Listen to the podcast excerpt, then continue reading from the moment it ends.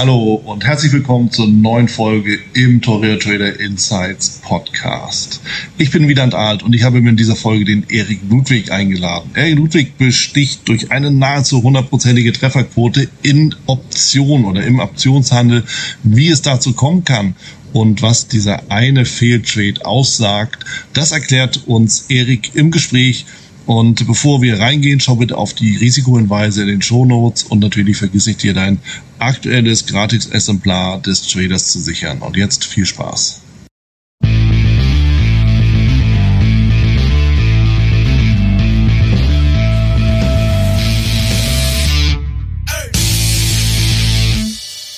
Ich bin hier mit dem Erik Ludwig zusammen. Erik Ludwig ist Optionshändler, hat ein Buch geschrieben, gerade frisch rausgekommen im September 21 oder im September 21 sogar. Optionen unschlagbar handeln. Du hältst Vorträge, du hast eine sehr, sehr erfolgreiche Optionsstrategie, liebe Erik. Und da bin ich natürlich gespannt, was es damit auf sich hat und wie du das Ganze entwickelt hast. Erstmal herzlich willkommen bei mir hier im, im Podcast. Danke, Wieland. Ich freue mich dabei zu sein. Klasse. Erik, dann lass uns direkt durchstarten. Das ganze Thema der Option ist ja für viele Börseninteressierte erstmal irgendwie so ein Buch mit sieben Siegeln. Was ist denn so der Schlüssel, um überhaupt einen Einstieg dazu zu bekommen, aus deiner Sicht? Ja, ich glaube, viele Leute ähm, haben den Eindruck, sie, sie stehen vor einer riesigen Herausforderung, äh, wenn es um Optionen geht. Und man muss auch zugeben, dass äh, äh, Optionen auch sehr oft verteufelt werden, so nach dem Motto gefährliche Spekulation und so weiter. Und das bremst in der Regel auch den einen oder anderen. Ich glaube, man muss einfach ähm, offen sein gegenüber etwas Neuem sozusagen und sich Schritt für Schritt daran tasten und mal reinschauen, was es überhaupt bedeutet. Ist es wirklich so riskant, wie man es sagt? Und da hilft nur eins, sich äh, im Internet oder in der Literatur ein bisschen schlau zu machen. Und dann merkt man relativ schnell, dass äh, die Chancen äh, deutlich größer sind als die Risiken, wenn man von Optionen spricht. Mhm. Ja, ich meine, wenn es um Risiken geht, dann geht es ja immer so nach dem Motto, ja, dann kriegst du auf einmal irgendwie dann deine, deine Ware ausgeliefert, ja, und auf einmal steht dann das Barrel Öl vor der Tür oder der berühmte mhm. Tanker oder sowas. Aber dem ist ja eigentlich gar nicht so, oder? Wie, wie muss ich das Nee, also sowas gibt es mittlerweile nicht mehr. Also gut, da sprichst du jetzt von Future-Optionen auf, mhm. auf Rohstoffe oder Futures auf, auf Rohstoffe. Das ist jetzt nicht unbedingt mein Steckenpferd. Äh, ich, halt, ich handle ganz einfach ähm, Optionen auf Indizes oder auf Aktien. Mhm. Habe mich auch ein bisschen auch mit äh, Future-Optionen auf Rohstoffe beschäftigt, aber äh, der Fokus liegt eher auf, auf Aktien und auf Indizes. Und da sollte man auch erstmal anfangen, wenn man sich mit Optionen beschäftigen möchte. Also nicht gleich das, äh, das Schwierigste da äh, angehen, sondern ich würde einfach sagen, sich ein paar gute Aktien, äh, zum Beispiel Blue Chips aussuchen und da mal gucken, was man mit Optionen da äh, gehebelt oder ungehebelt äh, quasi machen kann. Mhm. Okay. Was ist denn so dein Ansatz, wenn es um Optionen geht? Ich meine, du bist ja unheimlich erfolgreich damit. Wenn ich mich richtig erinnere, bist du ja einer von denjenigen, die da praktisch gar keine Verluste aufzuweisen haben oder zumindest in der Gesamtheit der, der Trades. Ich meine, je nach Absicherungsstrategie oder was dann, was dann so mit reinläuft, äh, treten, äh, treten dann zwangsläufig Verluste als Teil eines Trades auf, aber der Gesamttrade selbst ist ja immer lukrativ und positiv gewesen bei dir, oder täusche ich mich da? Genau, also wir sind momentan äh, im Dienst, äh, den wir, äh, den ich verwalte, der, der Renditebrief bei der World of Trading bei 88 abgeschlossenen Trades und wir haben äh, 87 Gewinntrades erzielt und äh, ein Verlusttrade gemacht und der Verlust betrug übrigens äh, drei Dollar, von daher war es äh, ziemlich äh, glimpflich, sage ich mal so. Und mhm. ähm, der Einsatz, also diese, diese Trefferquote und diese Erfolgswahrscheinlichkeit erreichst du einfach, indem du die Option nicht kaufst, sondern du sie verkaufst. Also wir sprechen hier von sogenannten Stillhaltergeschäften. Ähm, und viele wissen das nicht. Also ich Viele Anleger wissen nicht, dass wenn sie Option kaufen, sei es eine Put-Option oder eine Call-Option, sie immer eine Gewinnwahrscheinlichkeit von weniger als 50 Prozent haben. Und das ist egal, was du handelst, ob du eine Aktie oder einen Index äh, handelst, egal welche Parameter du für die Option wählst, du hast immer eine Gewinnwahrscheinlichkeit, die geringer ist als 50 Prozent. Mhm. Wenn du dich aber auf die andere Seite äh, verschlägst, also als Stillhalter, wenn du die Option leer verkaufst, dann kannst du eine Gewinnwahrscheinlichkeit von mehr als 90 Prozent haben. So, sofort bei der Eröffnung des Trades. Ähm, der, also im Umkehrschluss ist es so, dass du, wenn du, wenn du die Option verkaufst, dass du eine gewisse Prämie bekommst und diese Prämie ist auch deinen maximalen Gewinn und dieser Gewinn ist dann entsprechend begrenzt. Ähm, während wenn du Optionen kaufst, dann ist der Gewinn unbegrenzt. Da kannst du wirklich sehr, sehr viel Geld äh, gewinnen, wenn du zum Beispiel eine Call-Option kaufst oder eine Put-Option kaufst und wenn die Achse sich in die richtige Richtung bewegt. Ähm, aber dafür, wie gesagt, hast du eine geringere Erfolgswahrscheinlichkeit. Und als Stillhalter hast du, wie gesagt, eine hohe Erfolgswahrscheinlichkeit, aber deine Gewinne sind begrenzt. Und und mein Ansatz besteht einfach darin, ganz, ganz viele Trades zu machen Mhm.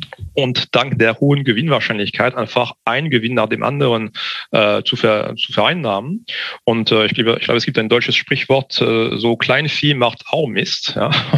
Und das ist grundsätzlich, äh, könnte man so den Einsatz definieren. Also mit äh, Kleinvieh ganz viel Mist machen. Das heißt, ich kumuliere die Gewinntrade Woche für Woche und sammle einfach die Prämien. Und dadurch lässt sich auch so eine, eine Rendite von Pi mal Daumen 15 Prozent pro Jahr erzielen. Und das nicht nur, wenn die Märkte steigen, sondern auch wenn die Märkte sich seitwärts bewegen oder fallen zum Beispiel. Mhm. Ich meine, das ist natürlich unfassbar interessant, eine, eine Situation zu erzeugen, wo du 90 Prozent Gewinnchance hast. Und da ist es praktisch tatsächlich fast egal, ob das ein kleiner Gewinn ist oder ein mittlerer, weil du ja den immer und immer und immer wieder machen kannst. Aber warum machen es dann nicht alle? Ja, die Frage wird mir auch sehr oft äh, gestellt. Also ähm, ja, also weißt du, es ist ein bisschen wie beim, beim Schachspielen. Also die Regeln vom Schach sind ja auch nicht so kompliziert, ja. Und dann denkt man auch, naja gut, eigentlich könnte jeder äh, ganz gut Schach spielen und ein Turnier gewinnen. Und trotzdem äh, würde, glaube ich, schaffen es nur die wenigsten überhaupt ein Regionalturnier zu gewinnen. Ähm, also es ist nicht so kompliziert, aber es verlangt doch ein bisschen, ich sage mal so, ähm, eine gewisse Affinität für Zahlen. Ja, das muss man schon äh, zugeben. Es ist ein Tick komplizierter auch als der Aktienhandel ähm, und es verlangt auch eine gewisse Disziplin. Also ich ich glaube, ich habe schon so über die Jahre hinweg bestimmt 10.000 Stunden investiert in, in die Entwicklung von Optionsstrategien. Und es hat auch eine Weile gedauert, bis ich so auf einen, ähm, auf einen Weg war, wo ich wusste, okay, das ist jetzt mittlerweile professioneller Handel und ich kann damit äh, wirklich Einnahmen generieren und zwar äh, sicher und permanent, äh, Woche für Woche, Monat für Monat. Ähm, aber wie gesagt, es verlangt Disziplin, es verlangt Arbeit. Das ist nicht von heute auf morgen gemacht. Mhm. Und es gibt auch manchmal so Situationen, die ich ähm, leider erlebe. Also keine Strategie ist absolut perfekt. Das heißt, es gibt manchmal auch Situationen, wo ein Trade gegen dich läuft, auch bei solchen Strategien, wo man eventuell sich die Ärmel hochkrempeln muss und einen Trade mal managen muss. Und im Optionshandel Handel heißt es zum Beispiel Rollen. So, und ich war auch schon mal in Situationen, wo ich sehr oft ein Trade rollen musste oder mehrere Trades rollen musste, managen musste. Und ich glaube, es gibt auch Anleger, die sich davon abschrecken lassen und feststellen nach zwei, drei Monate, wo die Trades nicht so gut gelaufen ist, dass die Strategie doch nichts für sie ist, weil die Geduld fehlt oder die Akzeptanz mal eine Durchstrecke von zwei, drei Wochen nicht da ist. Und das ist dann entsprechend schade. Und das ist auch ein Grund, warum manchmal, äh, obwohl die Strategie sehr, sehr bestechend ist, äh, sie nicht für jedermann ist. Ich meine, du, du sagst ja zwei ganz, ganz wesentliche wichtige Punkte.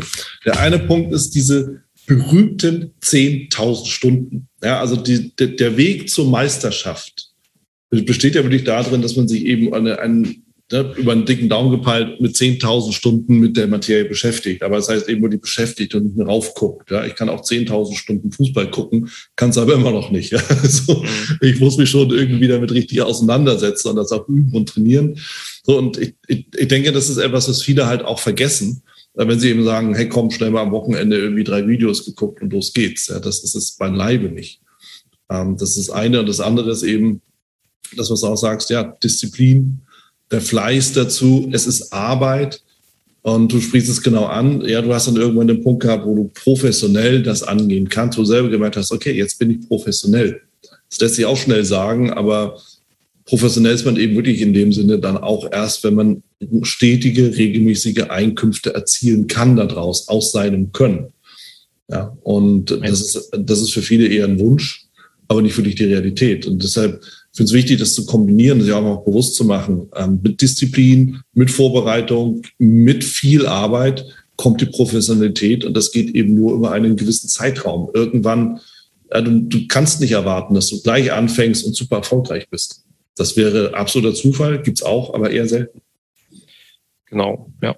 Und äh, ein Aspekt fällt mir auch noch ein. Ich glaube, dass es auch viele Anleger gibt, die weiterhin äh, nach dem schnellen Geld streben. Ja, also dass man mhm. wirklich relativ schnell, keine Ahnung, eine Rendite von 100 Prozent erzielt. Und das machst du mit meinem Ansatz nicht. Ja. Äh, ich habe es erwähnt, also du sammelst ja Prämien, die einen gewissen Betrag äh, darstellen und dieser Gewinn ist begrenzt. Und das ist, das macht die Strategie nicht so, ich sage mal so auf den ersten Blick nicht so attraktiv, weil du kannst mhm. nicht, wie gesagt, über Nacht Nacht aus äh, 1000 Dollar äh, 10.000 Dollar machen. Ne? Mhm. Ähm, und die, es gibt immer noch viele Traders und Anleger, die tatsächlich eher das schnelle Geld suchen. Und ähm, daher sind manchmal auch Stiletter Strategie, wie ich sie handle, äh, nicht unbedingt äh, hoch angesehen sozusagen. Ne? Ja. ja klar, unter dem Aspekt wirst du diese Kandidaten sicherlich dann irgendwie in anderen Strategien, Produkten, Märkten, Zeitrahmen oder sonst was finden. Das sind aber auch genau die, die, ja klar, ich meine, wenn du hohe Renditen erwarten willst, muss halt auch ein extrem hohes Risiko eingehen. Ja? Also die, das Pendel schickt ja immer zwei Richtungen. Ja. Und das wird die Frage, kann ich mir das überhaupt erlauben? Ja, klar, wenn du sagst, ich lege mal 500 Euro ins Konto, im Regelfall werden die Menschen das über den Lebenszeitraum verkraften können. Ja, wenn du noch ein paar Nullen ranhängst, wird es halt eng irgendwann. Ja, ja genau. Dann muss man irgendwie das Spiel schon anders aufnehmen. Aber das ist wahrscheinlich auch eine der, einer der Faktoren. Wenn du halt ein großes Konto hast, dann kommst du im Verhältnis mit kleinen Schritten ja trotzdem schon relativ weit. Wenn du ein kleines Konto hast, was bringt es dir dann, weißt ja, also eigentlich Stilhalterstrategien kannst du für, für jede Kontogröße anwenden, äh, mhm. äh, egal ob, ob äh, klein oder groß. Äh, du kannst ja mit der Anzahl der sogenannten Kontrakte spielen. Kontrakte ist immer die kleinste handelbare Einheit von Optionen. Und wenn du ein Konto hast im sechsstelligen Bereich oder noch höher, dann handelst du entsprechend mehr Kontrakte.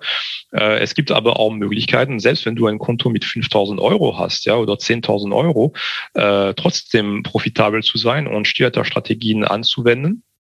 Da wirst du allerdings äh, vielleicht nur ein oder zwei Kontrakte handeln können mhm. und äh, du wirst Du wirst vielleicht eine einzige Aktie auch äh, die auswählen, aber du könntest zum Beispiel die Aktie von Coca-Cola nehmen, die notiert ja um die 50 Dollar.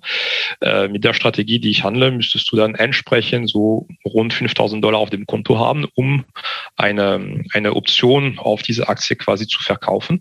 Und äh, trotzdem kannst du damit äh, Schritt für Schritt deine Prämien vereinnahmen und ja. äh, auch übers Jahr, über ein Jahr zum Beispiel 15 Prozent Rendite erzielen. Ne? Das ist jetzt nicht ganz richtig. Hattest du 15 oder 50? 15, 1,5 Prozent.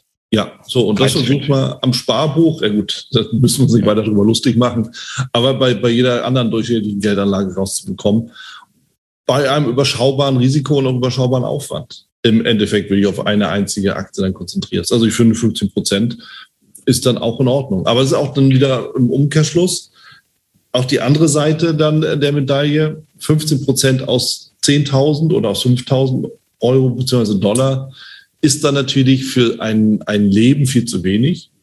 Wenn du aber ein großes ja, Konto hast und du machst, du hast, machst deine 15 Prozent aus einer Mio, okay, dann reicht's. Ja, dann, genau. dann geht das schon. Und das ist etwas, was wir uns natürlich immer wieder klar machen müssen, wenn wir so ein bisschen ähm, mit dem Augenzwinkern oder auch kritisch die Trader dann anschauen, die eben das volle Risiko gehen und sich schnellstmöglich irgendwie in die Zehntausender Prozentbereiche reinbewegen wollen. Ja, das hat ja einen Hintergrund, ja, weil du brauchst halt ein Turbo, wenn du klein anfängst. Irgendwo, irgendwie muss es ja funktionieren. Mhm. Das darf man halt nicht vergessen. Und die Frage ist halt immer, gibt es irgendwo eine Möglichkeit, halt ähm, langfristig das aufzubauen? Und nebenbei halt irgendetwas zu machen. Wie war es denn bei dir? Ich meine, du, du, ich, ich spekuliere mal so, ich kenne deinen Hintergrund jetzt nicht vollkommen. Ich weiß, du bist Ingenieur, du hast auch bei Airbus gearbeitet äh, in Hamburg.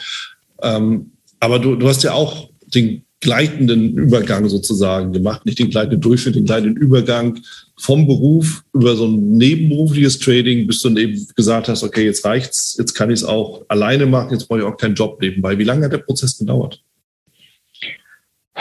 Oh, ich glaube, das hat insgesamt vielleicht so, kurz überlegen, so fünf, sechs Jahre gedauert. Mhm. Also ähm, das Ganze natürlich, hat natürlich für mich wie für vielen Anleger, denke ich, als Hobby angefangen. Ne? Also ich habe 2003 Nee, 2001 habe ich bei, bei Airbus angefangen und hatte wirklich damals null Ahnung von, von Börse. Ja. Ähm, wie gesagt, ich habe als äh, Ingenieur angefangen und es gab zwei zwei Ereignisse, die mich Richtung Börse bewegt haben. Äh, ich habe damals erstmal ein Buch gelesen, will ich es nicht nennen, aber auch äh, das Buch hat mir ein bisschen die Augen geöffnet. Mhm. Der zeigte, wie man mit der Börse so und mit Hilfe von Zinseszinseffekt quasi ein Vermögen aufbauen kann. Das mhm. fand ich wirklich spannend. Ich dachte, naja, nur mit ein bisschen so Mathematik und einfach Geld irgendwo da anlegen, kann man wirklich äh, quasi sein, ja, also Vermögen aufbauen, seinen Ruhestand absichern und so weiter. Das war das eine. Und äh, ich hatte auch bei, bei Airbus damals zwei Kollegen, die leidenschaftlich äh, an der Börse tätig waren. Wie gesagt, ich hatte damals noch keine Ahnung von dem Thema. Und äh, diese, diese Leidenschaft von den zwei Kollegen, als die sich über den DAX unterhielten und so weiter, war wirklich äh, ansteckend. Und äh, irgendwann kam der Punkt, wo ich dachte, naja, ich, ich muss mal gucken, was da genau dahinter steckt. Und so fing es an, aber ich kam erst relativ spät in Richtung Option, beziehungsweise drei, vier Jahre später. Mhm habe ich für mich dann die Option entdeckt, äh, durch auch ein Ereignis, was sich äh, im Unternehmen da, äh, also was im Unternehmen passiert ist. 2006 gab es viele Probleme mit dem A380 bei Airbus. Kannst ja. dich vielleicht auch erinnern, ja, äh, Hamburg. Ähm, und ich hatte damals ganz, ganz viele Airbus-Aktien im Depot und die sind natürlich richtig, richtig äh, in die Grütze gegangen, wenn ich das mal so sagen darf. Ja, ja. Und und äh, dann dachte ich damals, äh, das, das kann doch nicht angehen. Äh, ich arbeite in diesem Unternehmen und zwar viele Stunden am Tag und äh, ich habe es gar nicht kommen sehen, dass, äh, dass sowas passieren konnte. Und ähm, ich dachte, naja gut, wenn ich es für die Aktie nicht einschätzen kann, wie soll ich es mit ganz anderen Aktien weltweit schaffen, irgendwelche Kursrichtungen zu antizipieren und davon zu profitieren? Mhm. Und ähm, das brachte mich dann zu dem Punkt, wo ich dachte, ich muss unbedingt eine, eine Strategie finden, womit ich auch Gewinne erzielen kann, wenn die Märkte oder wenn die Aktien, die ich handle, sich äh, nicht aufwärts bewegen, sondern auch seitwärts bewegen oder eventuell sogar fallen. Ne?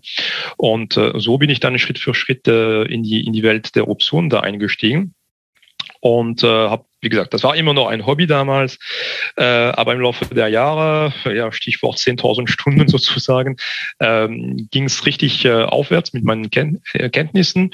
Und ähm, dann kam 2014 da bin ich auf den äh, Börsentag von, von Hamburg gegangen und habe äh, so selbst gebastelte Broschüren von meinen Strategien verteilt äh, an die verschiedenen Aussteller dort. Und äh, ja, eine Woche später wurde ich von einem Verlag angerufen und äh, man hat mich gefragt, ob ich meine Strategie vermarkten möchte. Und äh, ja, das war dann der Start meines Nebenberufs ja, als äh, Redakteur für einen Börsendienst. Und das habe ich jetzt äh, lange gemacht, bis 2000, äh, lass mich mal überlegen, bis 2020, so nebenberuflich. Und 2020 gab es dann die Chance, auch seitens Airbus da gut auszusteigen aus dem Unternehmen. Und äh, genau diese Chance habe ich ergriffen und dann war es kein Nebenberuf mehr, sondern es ist ein Hauptberuf geworden. Ja. Genau. Finde ich auch spannend, weil das, was du jetzt gerade schilderst, ist ja eigentlich so eine Sache, das kann man ja nicht planen. Ja, das nee. heißt, du, du hast im Endeffekt einfach dich für etwas interessiert, das hat sich ergeben. Das ist wie immer im Leben. Also das, ne, das ist auch, auch für, sicher für, für einige Zuhörer interessant, ne, die so ihren Weg suchen. Es ist ja wie immer im Leben. Du hörst irgendwas und dann klingelt die Glocke im Kopf. Ja, und dann fühlst du dich angesprochen und sagst, ja, das könnte was für mich sein. Und dann fängt der Weg an. Ja, dann gehst du, dann fängst du, dann beschäftigst dich damit. Das ist aber noch nichts, wo du dann sagst, daraus mache ich jetzt was, wovon ich ewig leben kann sondern das interessiert dich einfach und deshalb machst du das. Und je mehr du dich dafür interessierst, umso mehr wirst du dann ja auch merken, dass es Chancen gibt, die dich weiterbringen. Und das ist eben das, ich höre immer wieder mal, auch aus Unternehmen, ich habe ja lange genug Unternehmen beraten, dass dann Angebote gemacht werden. Und da gibt es eben Leute, die nehmen das sofort dankbar auf, weil die schon eine vollkommen andere Strategie für ihr Leben haben, so wie du dann. Einfach aus, weil du es einfach weiterentwickelt hast. So, und dann kommt natürlich die Abfindungszahlung obendrauf, die dir nochmal den Turboschub geben kann. Ne, ich sehe, du lächelst, genau. Und dann gibt es eben die anderen, die können damit überhaupt nichts anfangen, weil sie keinen Alternativplan haben für ihr Leben. Und ja, die, die sind dann praktisch überfordert. Und deshalb kann ich einfach nur jeden ermutigen, erstens sich auch die Zeit zu geben, parallel was aufzubauen.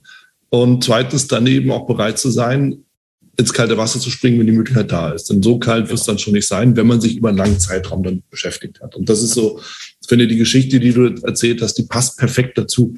Ja, dann kommen nämlich die Zufälle, die eigentlich gar keine Zufälle sind, sondern die Gelegenheit, die es dann auch rund macht. Und das fand ich klasse. Das mal so auf dem goldenen Tablett sozusagen serviert zu bekommen. Ja, genau. Ja, und dann ist natürlich auch wieder so ein Punkt, und das finde ich auch nochmal wichtig, das Grundverständnis. Dann kam, dann kam der Verlag auf dich zu mit der Möglichkeit, einen Brief zu schreiben. Jetzt unabhängig davon, ob man dann so glücklich ist miteinander oder nicht, aber es, es ist der nächste Nebenberuf in dem Sinne zum Trading, der sich dann anbietet. Und unter uns gesagt, es entlastet ja auch. Ja. Also alleine immer nur von Trading gewinnen oder darauf dann zu gehen, ist vielleicht ein bisschen anstrengend. Es ist gut, wenn einfach zwischendurch noch was, was anderes von der anderen Seite reinkommt, was den Druck nimmt. Also so empfinde ich das jedenfalls. Und bislang habe ich da nur Bestätigung gefunden. Wie siehst du das?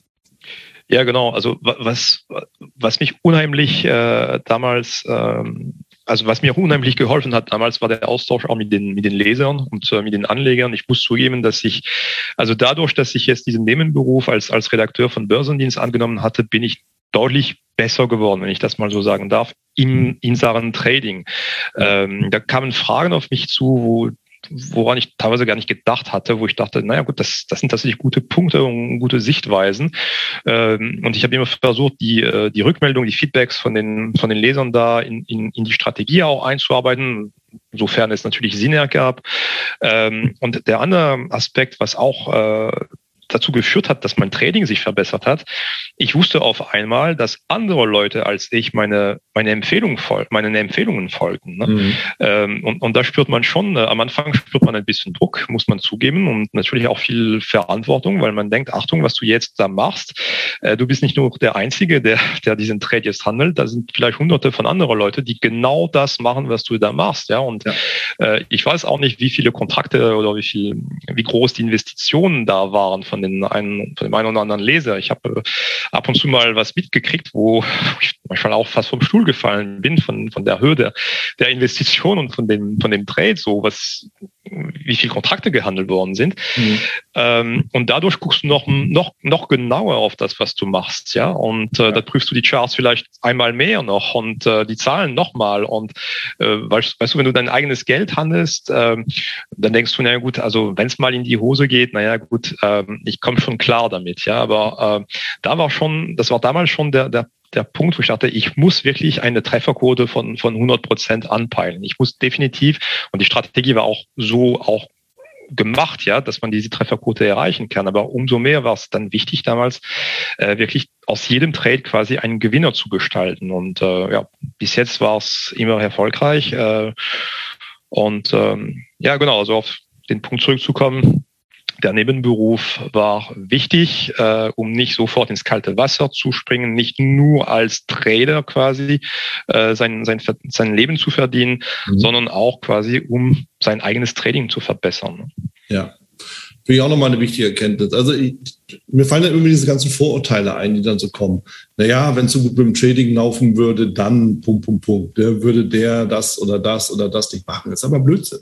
Weil genau das, was du ja. auch sagst, und das beobachte ich auch bei mir wenn ich mich auf eine Bühne stelle und irgendwas erzähle, dann weiß ich, da sitzen da Leute, die haben davon Ahnung. da habe ich besser einen Plan, von dem ich rede. Ja, das, das zum Beispiel. Ja. Da stehe ich genauso auf dem Prüfstand wie du, wenn andere Leute das nachhandeln und auch, auch natürlich sich was davon versprechen. Ja, sonst würden sie das ja nicht, nicht machen.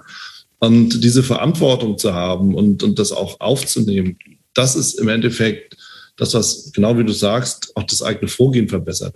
Denn offen gesagt, und da, da bin ich schon drüber gestolpert, als du gesagt Mensch, ich habe 88 Trades, 87 sind Gewinner und der eine Verlust sind drei Dollar minus. So, und wenn man sich diese Zahl der drei Dollar anguckt, dann spricht das eine ganz, ganz klar und deutliche Sprache, auch was die Professionalität angeht. Ähm, ich, denn was, was bei so einer Trefferquote sehr, sehr schnell passieren kann, ist, dass die Eitelkeit irgendwann reinkommt. Du sagst, naja, ich sitze das aus und dann sind aber nicht mehr drei Dollar, sondern auf einmal sind es 300 Dollar oder 3000 Dollar im Verlust, wenn man nicht rechtzeitig die Reißleine, Reißleine sieht. Ich kann jetzt nicht beurteilen, ob der einfach bei drei Dollar dann ausgelaufen ist oder wie das dann, dann, dann verstanden gegangen ist.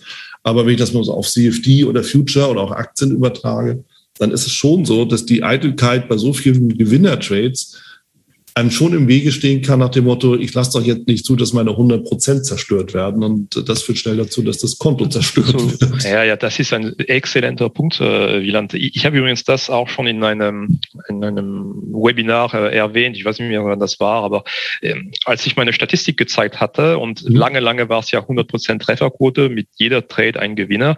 Ich habe immer betont, ich will nicht verbittert unbedingt die 100 Prozent Marke halten. Ist natürlich, wenn es klappt, wunderbar wunderbar, dann ist es schön, ja, kann man sich auf die Schulter klopfen. Aber äh, wenn es mal ein Verlusttrade gibt, ja, wenn es auch Sinn ergibt, den Verlusttrade mitzunehmen, dann machen wir das auch. Wie gesagt, es kommt selten vor, aber ähm, eine Trefferquote von 95 Prozent oder auch von 90 Prozent ist absolut in Ordnung, vorausgesetzt, die Verlierer äh, sind nicht höher als die Gewinner. Ja, das ist mhm. das A und O quasi. Ja, du musst mit deinen Gewinnern natürlich immer mehr verdienen, als du mit deinen Verlierern verlierst. Ja. Ja. ja. Ja, so. Und deshalb, wenn sich diese Zahl anguckt, das, das ist die aussagenkräftigste Zahl, um Professionalität zu, zu, in irgendeiner Art und Weise zu beurteilen. Muss zugeben, ich habe äh, damals auch, äh, als ich diesen Verlusttrade gemacht habe, Lothar von Traders da geschrieben und gesagt, ich bin eigentlich gar nicht, gar nicht unglücklich, dass wir jetzt einen Verlusttrade gemacht haben, weil das nimmt ein bisschen Druck weg. Mhm. Ja, einerseits. Und andererseits, es macht fast die Strategie noch plausibler, weil ich hatte auch den einen oder anderen Skeptiker, der mir sagt, nee, das, das kann nicht sein. Also 100 Prozent, das gibt's doch gar nicht. Du kannst mhm. nicht 80 Trades in Folge mit Gewinn da erzielt haben. So, boah, die Zahlen sind ja belastbar. Es war tatsächlich so. Und äh, jetzt, jetzt haben wir einen Verlierer. Das, das, das macht das Ganze noch glaubwürdiger und nimmt ein bisschen ja. Druck, weg, Druck weg in der ganzen Geschichte. Ja, klar. So, und am, am Ende, du wirst immer Skeptiker haben, die alles in Frage stellen. Aber am Ende erzählt das natürlich sehr, sehr viel auch über die Skeptiker und weniger über dich. Das ist das eine. Und das andere, wie gesagt, ich kann es halt immer nur sagen, bei den drei Dollar war ich wirklich, äh, da, da, da ist, äh, bin ich sehr aufmerksam geworden, weil das eher untypisch ist von dem, was uns sonst so gezeigt wird sondern meistens steht da halt eine ganz andere Zahl, die dann eher etwas, ja, wie, wie formuliert ist, äh, desaströser ist, deutlich ja. desaströser ja. ist, weil dann die Emotionen reinkommen. Ja, äh, Thema Emotionen. Wie gehst du damit um? Offensichtlich hast du da ja eine ganz gute Lösung für dich gefunden.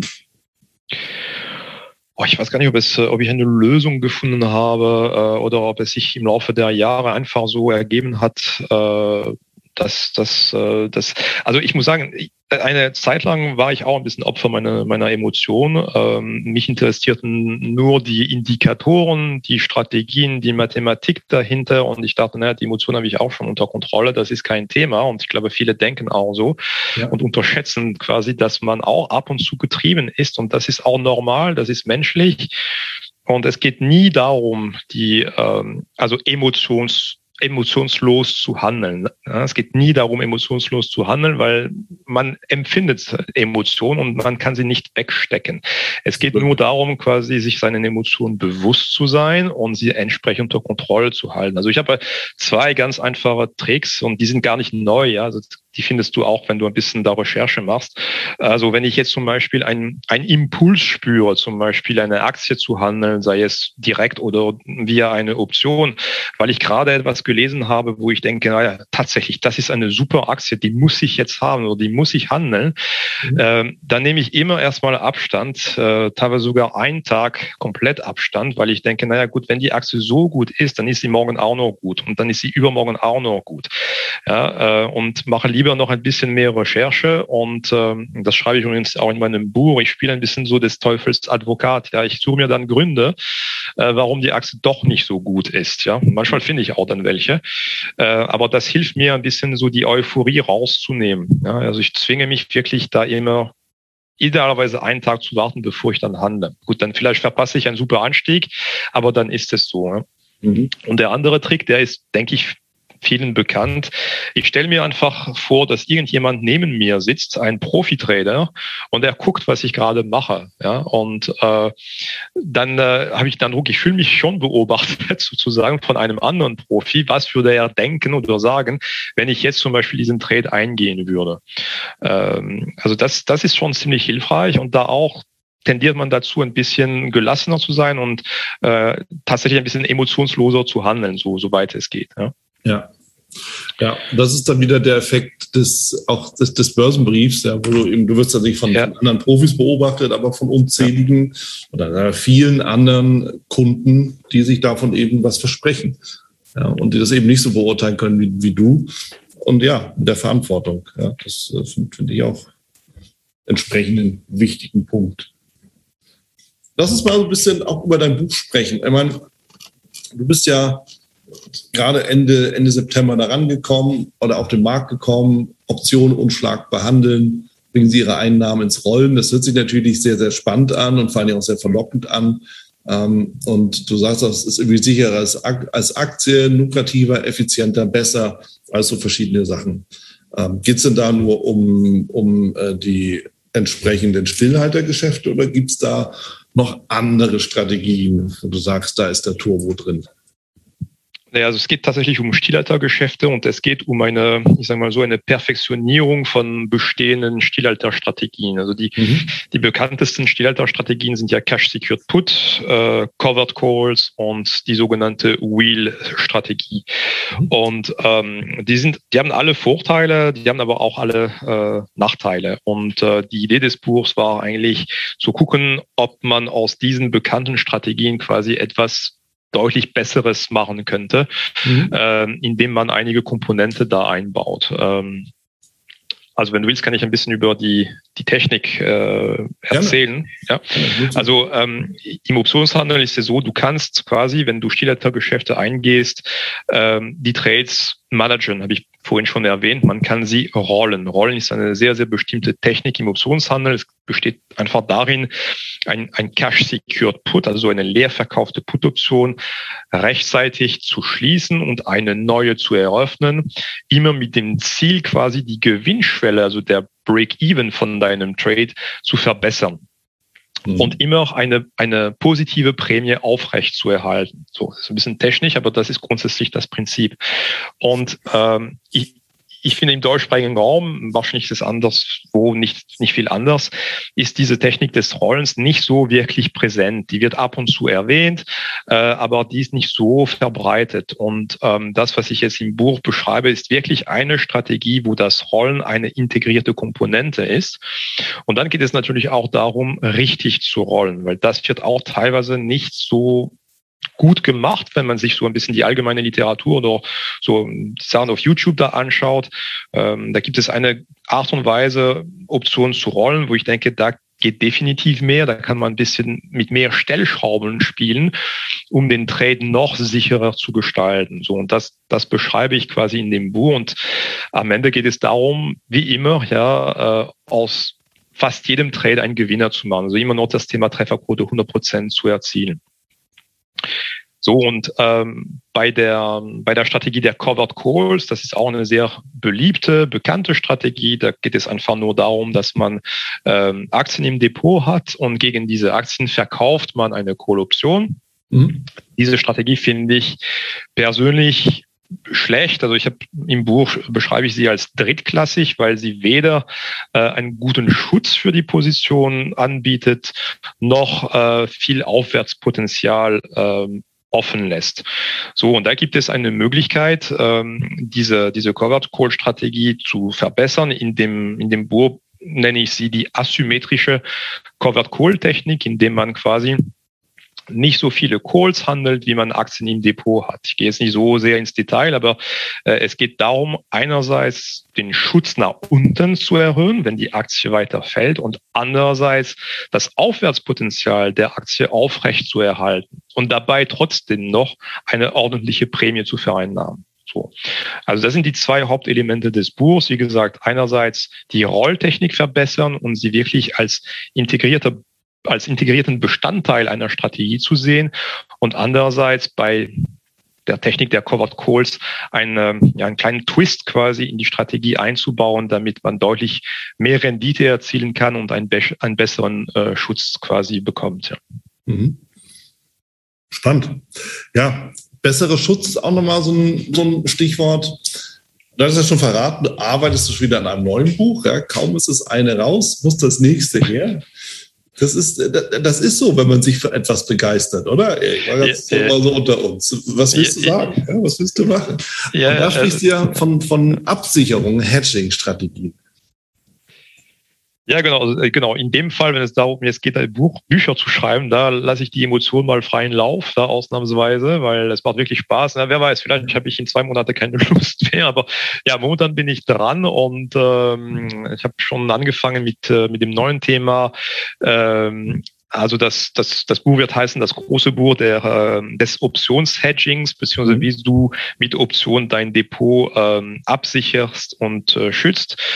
Und da ist es, finde ich, auch ein bisschen dünn, was man so in der Literatur oder im Internet findet. Man spricht viel von gekauften Put-Optionen. Das ist wirklich die äh, Absicherungsstrategie schlechthin. Aber ähm, wo aus meiner Sicht äh, finde ich, dass diese, diese Absicherungsstrategie nicht besonders gut ist und dass es ganz, ganz viele andere Möglichkeiten gibt, ein Depot äh, deutlich effizienter zu, zu schützen. Genau, und darum geht es in dem Buch. Ich werde, denke ich, so um die acht bis zehn Techniken zeigen, wie man das machen kann äh, und äh, wie man diese Techniken miteinander kombinieren kann, äh, damit sie für ein, ein Depot passen und äh, werde unterschiedliche Arten von Hedging zeigen, alles mit Optionen, aber unterschiedliche Kategorien.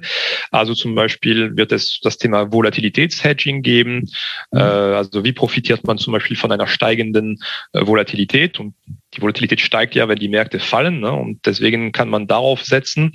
Ähm, dann gibt es so ähm, direktionales Hedging, also ganz stumpf quasi ähm, Optionen handeln, die ähm, deren Gewinne sich entfalten, wenn die Märkte äh, fallen, unabhängig davon jetzt, wie die Volatilität sich entwickelt. Und ähm, dann äh, Hedging-Techniken mit einem sogenannten Aufwärtsschutz. Das heißt, selbst wenn die Märkte steigen, machst du mit deinen Hedging-Positionen keinen Verlust. Das heißt, du bist immer noch kostenneutral mit deinem Hedging. Das ist ein bisschen die, die Quadratur des, des Kreises. Das ist nicht so ganz einfach, aber es gibt die eine oder andere Technik, ähm, die tatsächlich ähm, massiv davon profitiert, wenn die Märkte fallen. Ja, also Stichwort Hedging. Mhm. Aber auch kaum Geld ver verlieren, wenn, wenn die Märkte steigen. Ne? Mhm. Und ähm, genau, also darum wird es gehen in dem, äh, in dem nächsten Buch.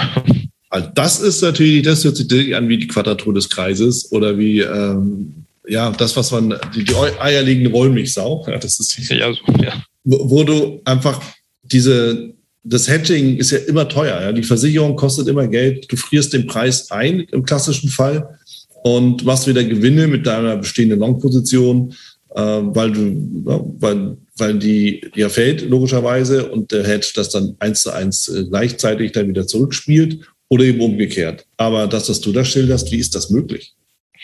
Ja, also genau das, was du gerade gesagt hast. Also typischerweise gekaufte Put-Optionen haben, also weisen dieses Problem auf. Du kaufst etwas, in der Regel auch ziemlich teuer, finde ich, profitierst, wenn die Märkte kollabieren, aber die müssen dann richtig fallen, damit äh, deine Gewinnschwelle äh, erreicht wird.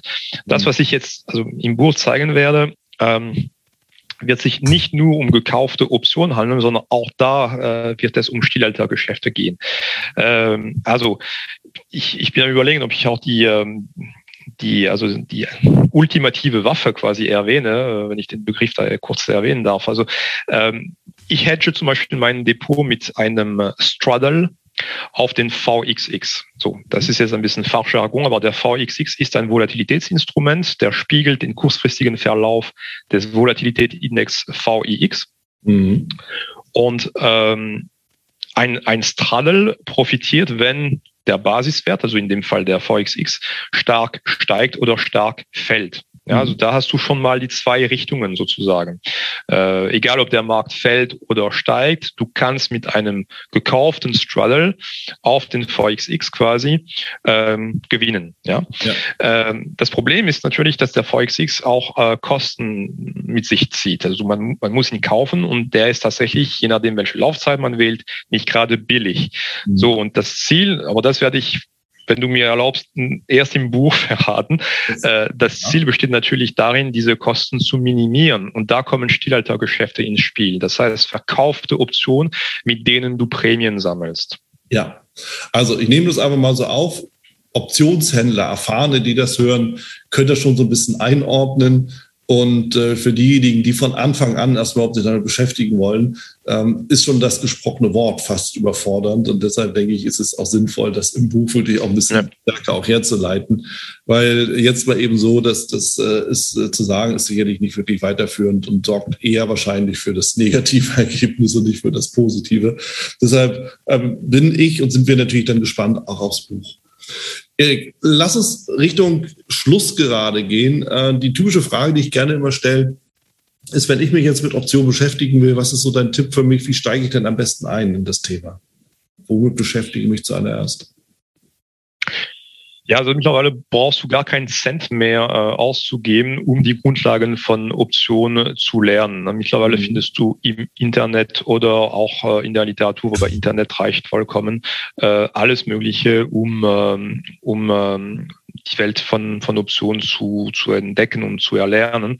Also ich würde damit anfangen, äh, wie gesagt, auf YouTube oder einfach in Google äh, als Suchfunktion Grundlage von Optionen eintippen und da findest du ganz viele Sachen, Artikel übrigens auch von mir.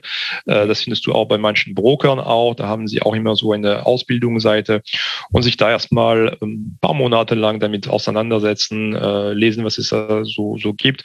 Ähm, tatsächlich auch mal entdecken, was es bedeutet, eine Option zu kaufen und dann erst später gucken, was es bedeutet, eine Option leer zu verkaufen. Wenn du beide Aspekte verinnerlicht hast, dann wirst du wahrscheinlich auf die Seite des Verkäufers äh, bleiben und dann da anfangen, gewisse Strategien äh, umzusetzen. Dann, wenn du tatsächlich dann aktiv handeln möchtest, würde ich natürlich mit einer einfachen Strategie anfangen. Das ist typischerweise die Strategie, die ich vorhin erwähnt habe, Cash Secured Puts.